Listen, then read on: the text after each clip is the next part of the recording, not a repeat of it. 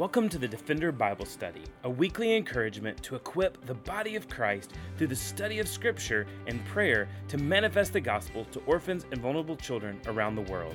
This podcast is a ministry of Lifeline Children's Services where we believe that defending the fatherless begins by being rooted in God's Word. It's Monday, June 8th, 2020, and today we're continuing our study on the book of Ezekiel. And today we're going to look specifically at Ezekiel chapters 8 to Ezekiel chapter 11. And as we look at these chapters today, we see ultimately man's rebellion and God's wrath. This is a huge passage before us, which shows us man's rebellion and God's wrath. These passages are sobering and they're chilling. The passages show us the depravity and rebellion of man, coupled with the holiness and wrath of God.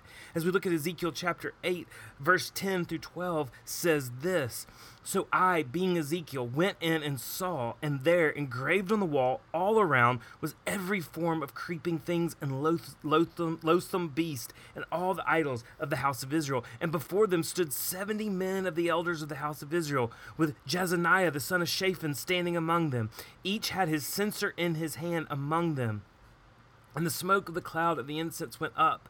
Then he said to me, Son of man, have you seen what the elders of the house of Israel are doing in the dark, each in his room of pictures? For they say, The Lord does not see us, the Lord has forsaken the land. He said also to me, You will see still greater abominations that they commit. You see, the, elders and rulers of Jerusalem were so caught up in themselves, their idolatry, their sin, and their self indulgence, that they had convinced themselves that God did not see them. They believed that they were beyond judgment and above the law of the Lord. And beloved, even as we start looking at these passages, I, I, can't help but believe that God in His sovereignty, when we talked about over a year ago being in Ezekiel during this time, we had no idea what would be going on in the nation of the United States of America or around the world. And I feel very unqualified to even begin to speak about the events that we have seen unfold over 2020 and specifically over the last months and weeks but we literally have a church as a people and as a nation that has lost the idea that all people are created in the image of God. On Memorial Day, one police officer, Derek Chauvin, placed his knee on the neck of a handcuffed man with little to no remorse or worry. George Floyd died because he had potentially written a bad check we must realize that racism is one of those sins of supremacy where we have convinced ourselves that the Lord does not see the attitude of our hearts, our minds, or the actions that we take. Beloved, we need to know that the Lord sees when Ahmaud Aubrey is gunned down while jogging in South Georgia. The Lord sees when George Floyd is being smothered for maybe writing a bad check. And the Lord sees the violence that is going on in our land. He sees it and He will judge us for our superiority, our idolatry, our racism, and our pride. You see, beloved, and, and even as we see what has happened to Ahmaud and George over the last several months, there, there, there is justice being done because there was a video we have tricked ourselves into thinking that if man does not see, that God also does not see. That what a man cannot look at, that God cannot look at. And from Scripture, we know that is absolutely untrue. God lays us bare. He sees it all. He sees every thought of our mind. He sees every action of our heart. He sees the racism that and the superiority that we have. He sees the idolatry that we have. He sees the worship of other gods that we have have. He sees the way that we idolize our stuff and, and we idolize our position. He sees our hearts. In Ezekiel chapter 8, the truth of the matter is the, the elders, the leaders, the spiritual leaders believe that they could hide from the presence of God and that they could do in darkness things that would be unspeakable. But beloved, God sees those things. And one of the reasons that, that our nation has, has even erupted in looking at racism and, and, and, and privilege and superiority the way that we have is because the question that I've been left with as I watch Ahmaud Aubrey's video and him being gunned down while he is out for a run, as I have watched George Floyd absolutely uh, suffocate to death under the weight of, a, of an officer that had no remorse the question that runs through my mind and, and as a as a white person that I know has to run through the, the, the minds of my dark-skinned brothers and sisters and, and, and those among us who have more pigment and melatonin in their skin is what else has happened when the cameras weren't on. Ahmaud Aubrey will have justice. George Floyd will have justice, but only because there was a video. And we have fooled ourselves into thinking in the same way that we can hide from God. But, beloved, I want you to know man is rebellious, man is sinful, man is disobedient, and God is holy, and he will bring judgment and he will bring wrath. We cannot hide from the gaze of God. And that's the progress we see in these four chapters in this revelation from the Lord is that man is sinfully sick. He is rebellious. And God is holy and will avenge his great name. So before we go further, I feel led to pray that the Lord would use these scriptures. He would use this time to illuminate in our lives the sin that we believe is hidden, the sin that we so are so culpable for, but believe no one knows about. Let's pray because we know that God knows. Father God, I, I pray that over these next few minutes that you would illuminate Ezekiel chapter 8 through 11 in ways that you've never illuminated before. Lord, use this speaker in ways that, that can I cannot even begin to imagine, I cannot even begin to, to think. Lord, these are your words, these are your ideas, this is your vision, and use it to convict hearts and minds and souls, and not just of others, but of mine as well. Lord God, we give this word to you. Proclaim it, God. In Christ's name we pray. Amen. So we have four chapters, and I want us to see four points which show us the flow of man's rebellion and God's wrath. In chapter 8, and, and really the chapters are our points. Chapter 8 starts with the first point. The Lord sees and knows every meditation of our hearts. The Lord sees and knows every meditation of our hearts. Thinking the Lord cannot see you is one thing, but not caring if He does is another. The people in Jerusalem were wrong, dead wrong. The Lord could see all they were doing, and He was going to stop them. But the truth of the matter is, it wasn't just that they thought they could hide from God, they had come to the place of not even caring if God saw them.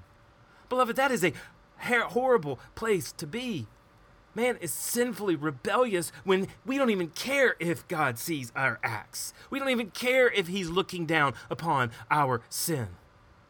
David says in Psalm 139, this, this psalm about the intimacy of God knowing us. And, and, and David really even compares in Psalm 139 that yes, it's a wonderful thing to be known by God, but it's also a dreadful thing to be known by God. Because the thing is, God knows us better than anyone else. He knows the thoughts of our mind, He knows the actions of our hearts, He knows the things that we do in secret. Beloved, you cannot outrun the gaze of God. You may think that in the silence of the night, when you are looking at something you shouldn't be looking at, or thinking about something you shouldn't be thinking about, or, or scheming in your heart for, for gain, or scheming in your your heart for trickery or scheming in your heart for lies or deceit, you may think that you are innocent because no one sees you, but the God of all heaven sees you and his gaze is fixed upon you. Oh, the presence of God is a dreadful thing and a glorious thing. That's what David says in Psalm 139, starting in verse 11 If I say, Surely the darkness shall cover me, and the light about me be night, even the darkness huh, is not dark for you. The night is bright as the day for the darkness is as light with you. What does this mean, beloved? In the darkness of our home, when we are committing heinous acts in our hearts and our minds and, and with our thoughts and with our eyes, God sees us. The darkness is as light. Our deeds are exposed. And in this vision, God's Spirit lifts Ezekiel and carries him to Jerusalem, to the entrance of the inner gate that faces north. Ezekiel saw the glory of God of Israel there. And as he is drawn closer and closer to the most holy place, Ezekiel is shown detestable acts that increase in wickedness. Worship is being offered by men and women, leaders and lay people, but none of it to the God of heaven, none of it to Yahweh. Ezekiel chapter 8, starting in verse 3. Through 6, it says, He put out the form of a hand and took me by the lock of my head, and the Spirit lifted me up between earth and heaven and brought me in visions of God to Jerusalem, to the entrance of the gateway of the inner court that faces north, where was the seat of the image of jealousy, which provokes to jealousy. And behold, the glory of God of Israel was there, like the vision that I saw in the valley. Then he said to me, Son of man, lift up your eyes now towards the north. So I lifted up my eyes towards the north, and behold, north of the altar gate, in the entrance was the image of jealousy. And he said to me, Son of man, do you see what they are doing? The great abominations that the house of Israel are committing here to drive me far from my sanctuary. Do you see? But you will see still greater abominations. Huh.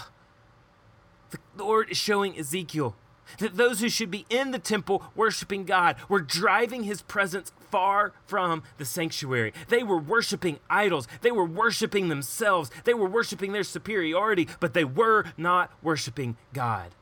And those in Jerusalem sought protection from other gods, verses 3 and verses 5. They offered incense to every god that they could dare think of. Verses 9 through 11. They mourned the non death of a non God. Verse 14, when it says that they brought me the entrance of the north gate of the house of the Lord, and behold, there sat women weeping for Tammuz, a false God, a non God. They are weeping for the non death of a non God. They turned their backs to the Lord's temple and their faces to the east and bowed down to worship the sun. Verse 16. On top of all of this, they were even filling the land with violence. Verse 17. The people in Israel did as they pleased, with no fear of the Lord and no fear of consequences. Before we think it's just them, right? It's just that worldly people. No, God shows Ezekiel it was 70 elders and the leader, the son of Shaphan.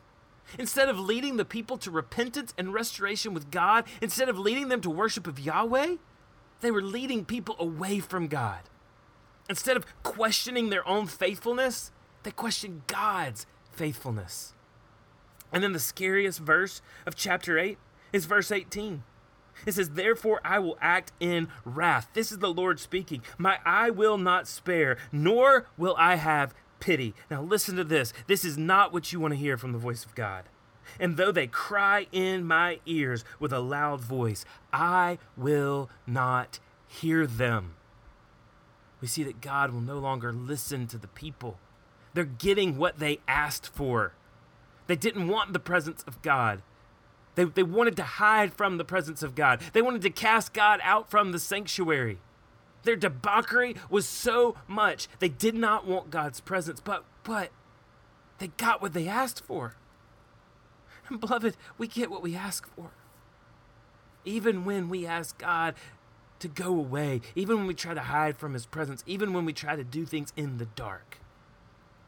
Says the, the worst thing here is that God no longer listens to them. He's going to part from his sanctuary.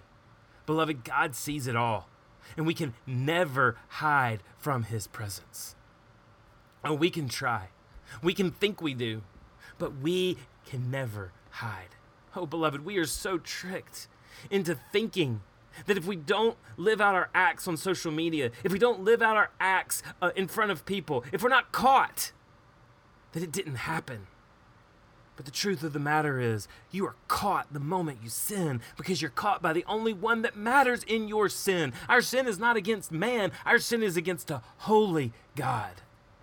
Man is rebellious, man is sinfully sick, and God is holy and he is vengeant and he will bring his wrath to bear.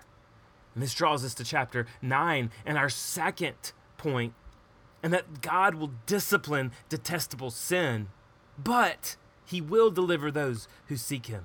You see, the second point is that God will d- discipline detestable sin, but he will deliver those who seek him. This chapter is severe judgment by a holy God. While it's deadly and difficult, it can also lead us to gratitude for and the proclamation of the gospel. You see, Ezekiel 9 is not one that you're going to hear on most podcasts. It's not something you're going to hear um, on, a, on a Bible promises for you today. You're not going to see many verses out of Ezekiel chapter 9 for an encouragement. Ezekiel 9 is all about the wrath of God, the discipline of God, the judgment of God. In Ezekiel 9, we are taught afresh that God will not let sin go unpunished forever. Most likely, what Ezekiel saw in the vision is six men would have been invading countries in reality, Babylon in particular. God disciplines those who do what is detestable in his sight. Even older women and little children are punished. And we must remember as we read this chapter that God never punishes an innocent person. Why? Because we have all sinned and fallen short of the glory of God. We have all been detestable. We have all been insolent. We have all been disobedient. Jerusalem, in the judgment of God, was not full of victims, but it was full of sinners.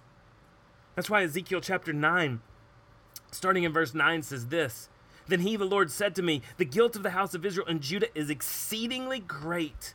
The land is full of blood and the city full of injustice.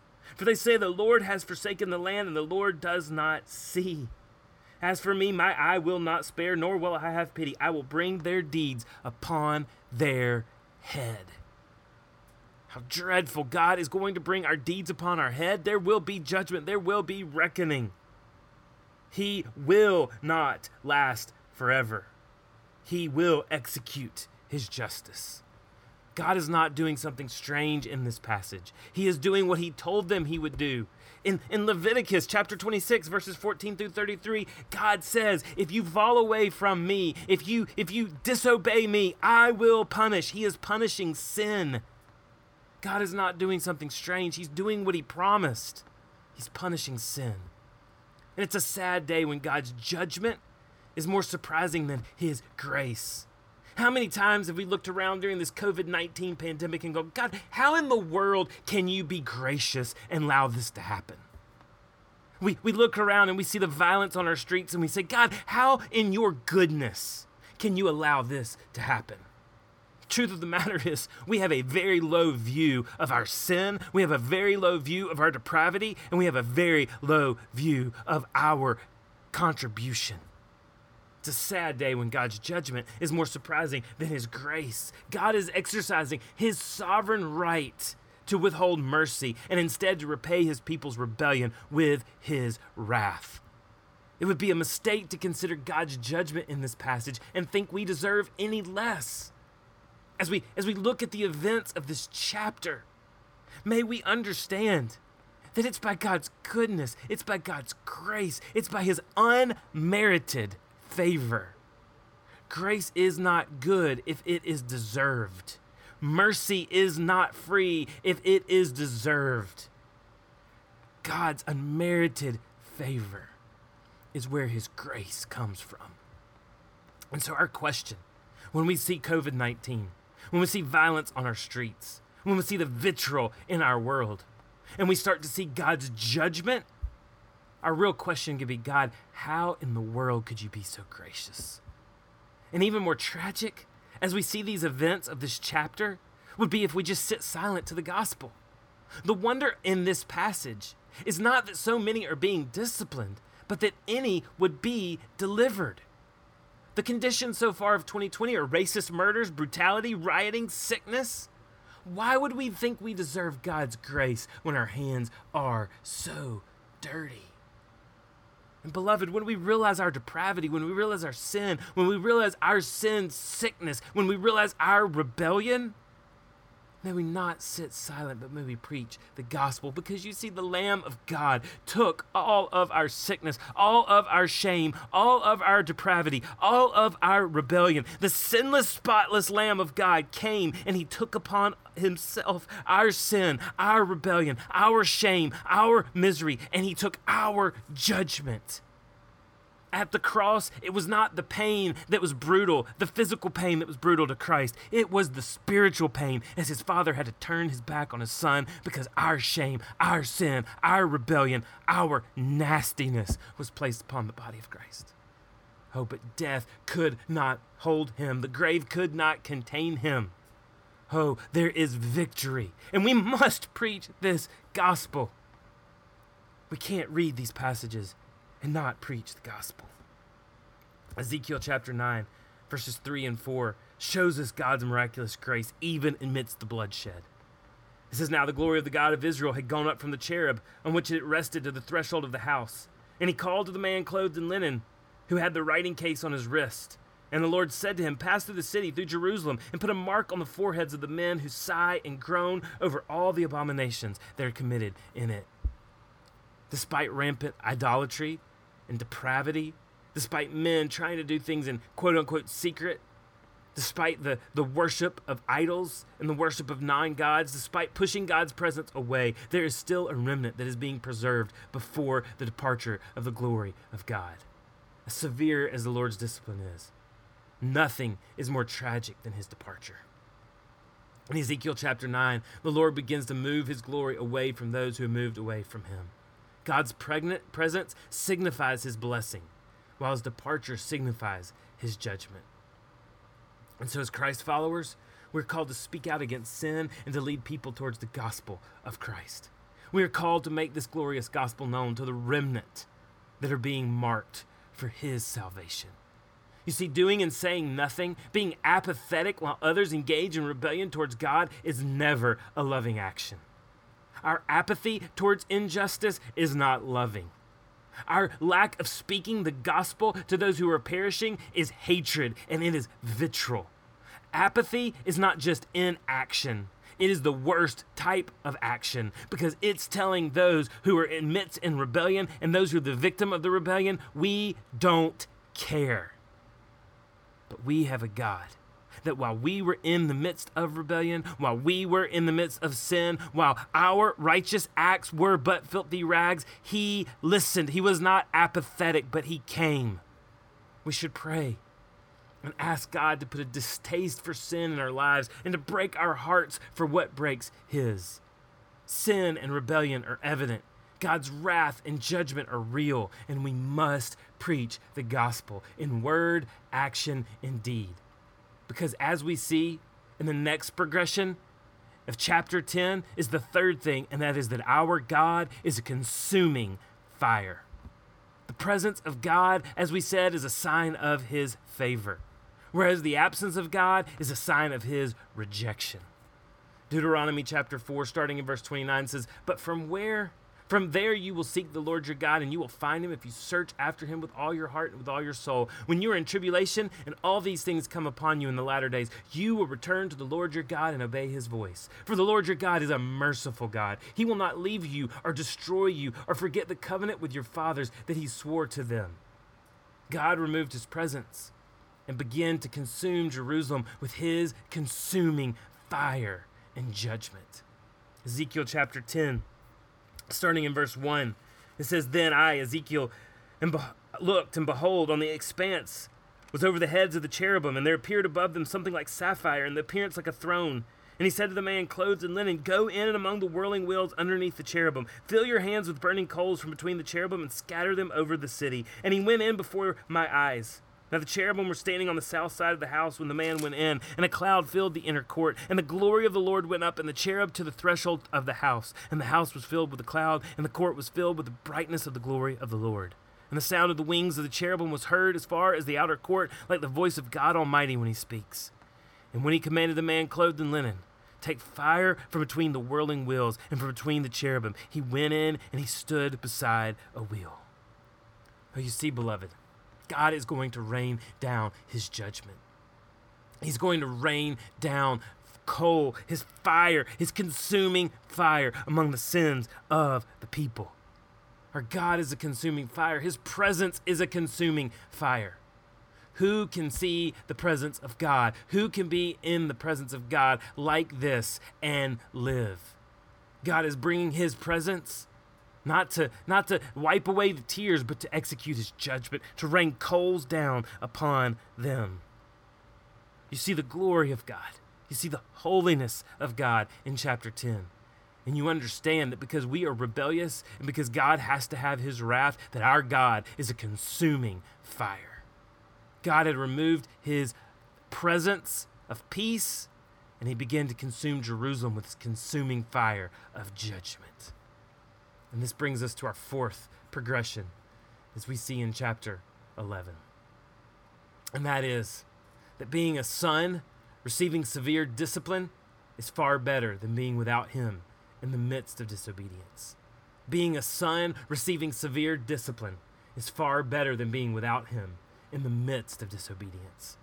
I tell my children all the time my discipline may not be pleasant, but joy will come in the morning. I discipline them because I love them. I discipline them because they are mine. I discipline them because I have a responsibility before God to guard their soul, to guard their life, and to guard their minds. I discipline my children out of love. I don't go down the street to someone else's children and discipline them in the same way because they're not my children. So even though as God's children we may receive severe discipline, oh, it is far better than being without Him in the midst of disobedience when His judgment comes. Ezekiel chapter 11, verse 15 says, Son of man, your brothers, even your brothers, your kinsmen, the whole house of Israel, all of them are those of whom the inhabitants of Jerusalem have said, Go far from the Lord. To us this land is given as a possession. You see, the pervasiveness of sin has led the leaders of Jerusalem to want the possession of the land and the blessings of God apart from the presence of God. They want the blessings, they want the stuff, but they do not want the presence of God. That is the true mark of idolatry. We want the things of God, but we do not want the presence of God.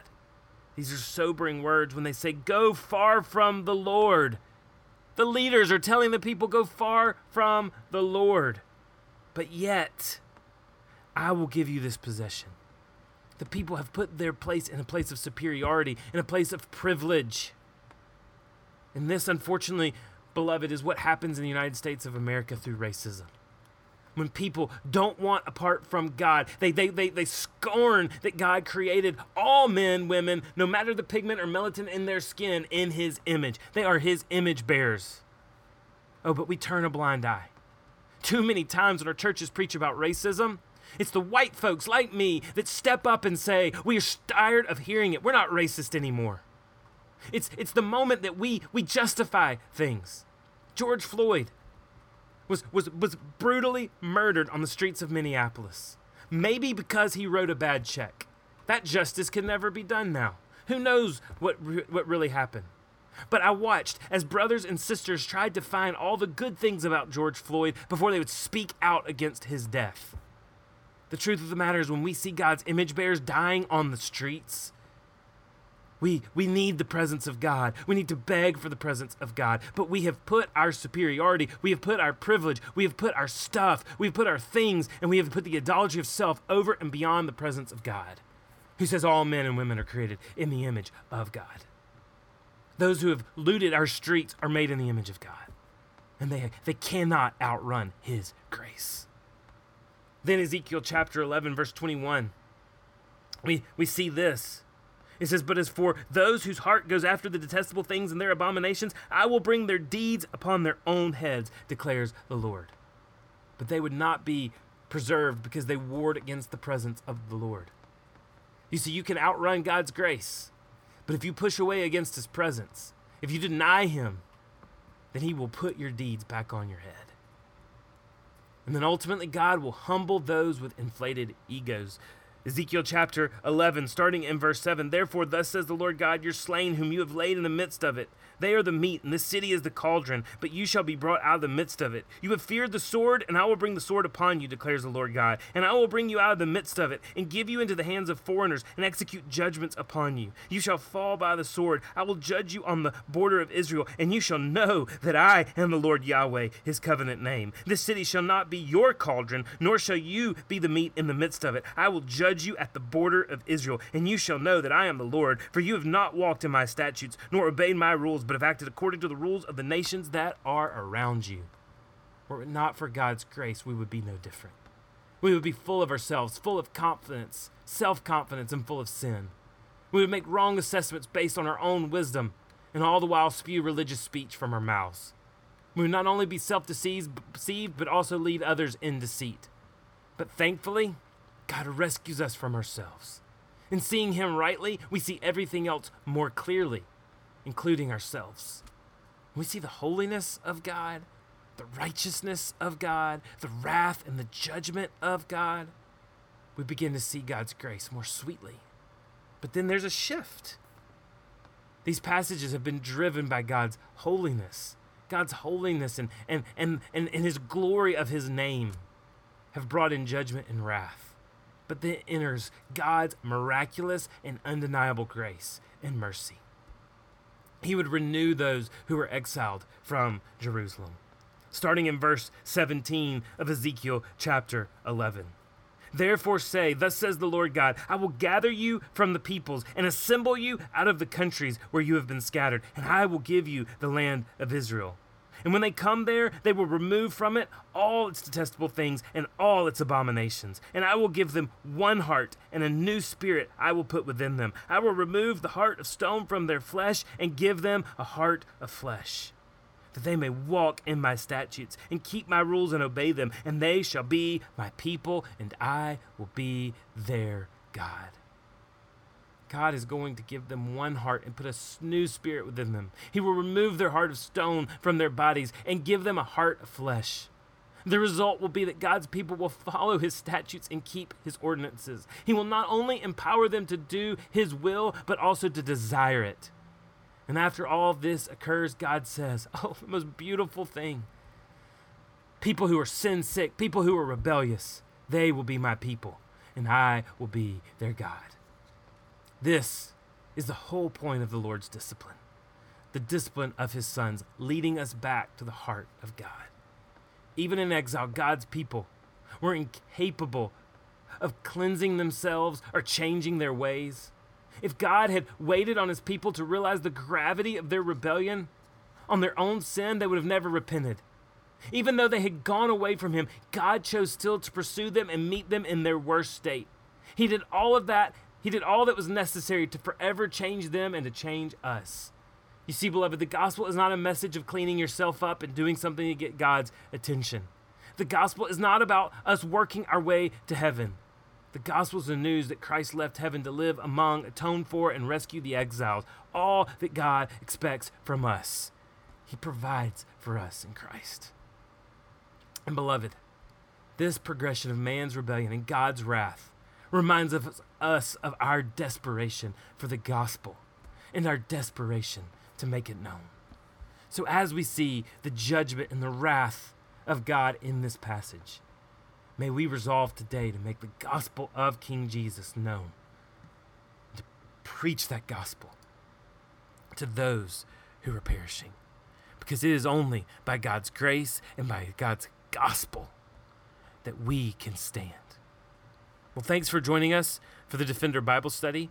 This week we are praying for the country of Ethiopia. We're praying for the country and its leaders as they navigate the COVID 19 pandemic. We also pray for the country and its leaders as they reevaluate adoption laws and intercountry adoption. We pray for our unadopted partners and, and other opportunities in the country of Ethiopia. We pray for the waiting children in Ethiopia. We pray for their health, their safety, and most importantly, their hearts. We pray for families who were once in the Ethiopian process as they continue to pray through their next steps. We pray for families in the post adoption phase as well.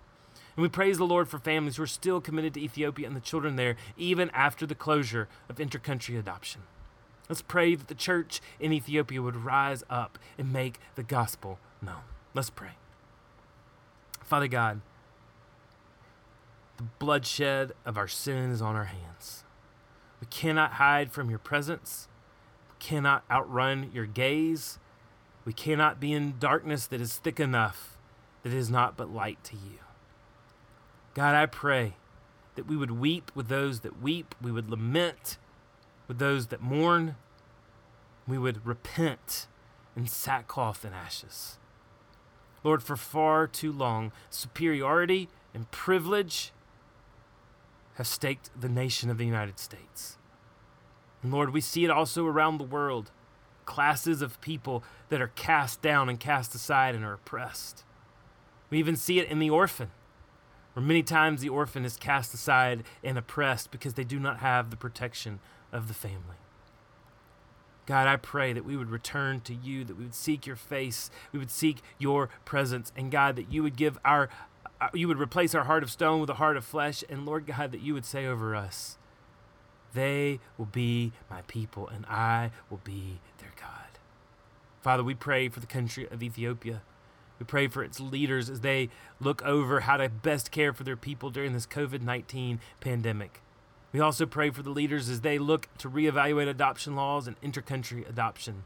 We pray for our team that is caring for those uh, that are unadopted and for all of the orphans who are at risk in Ethiopia.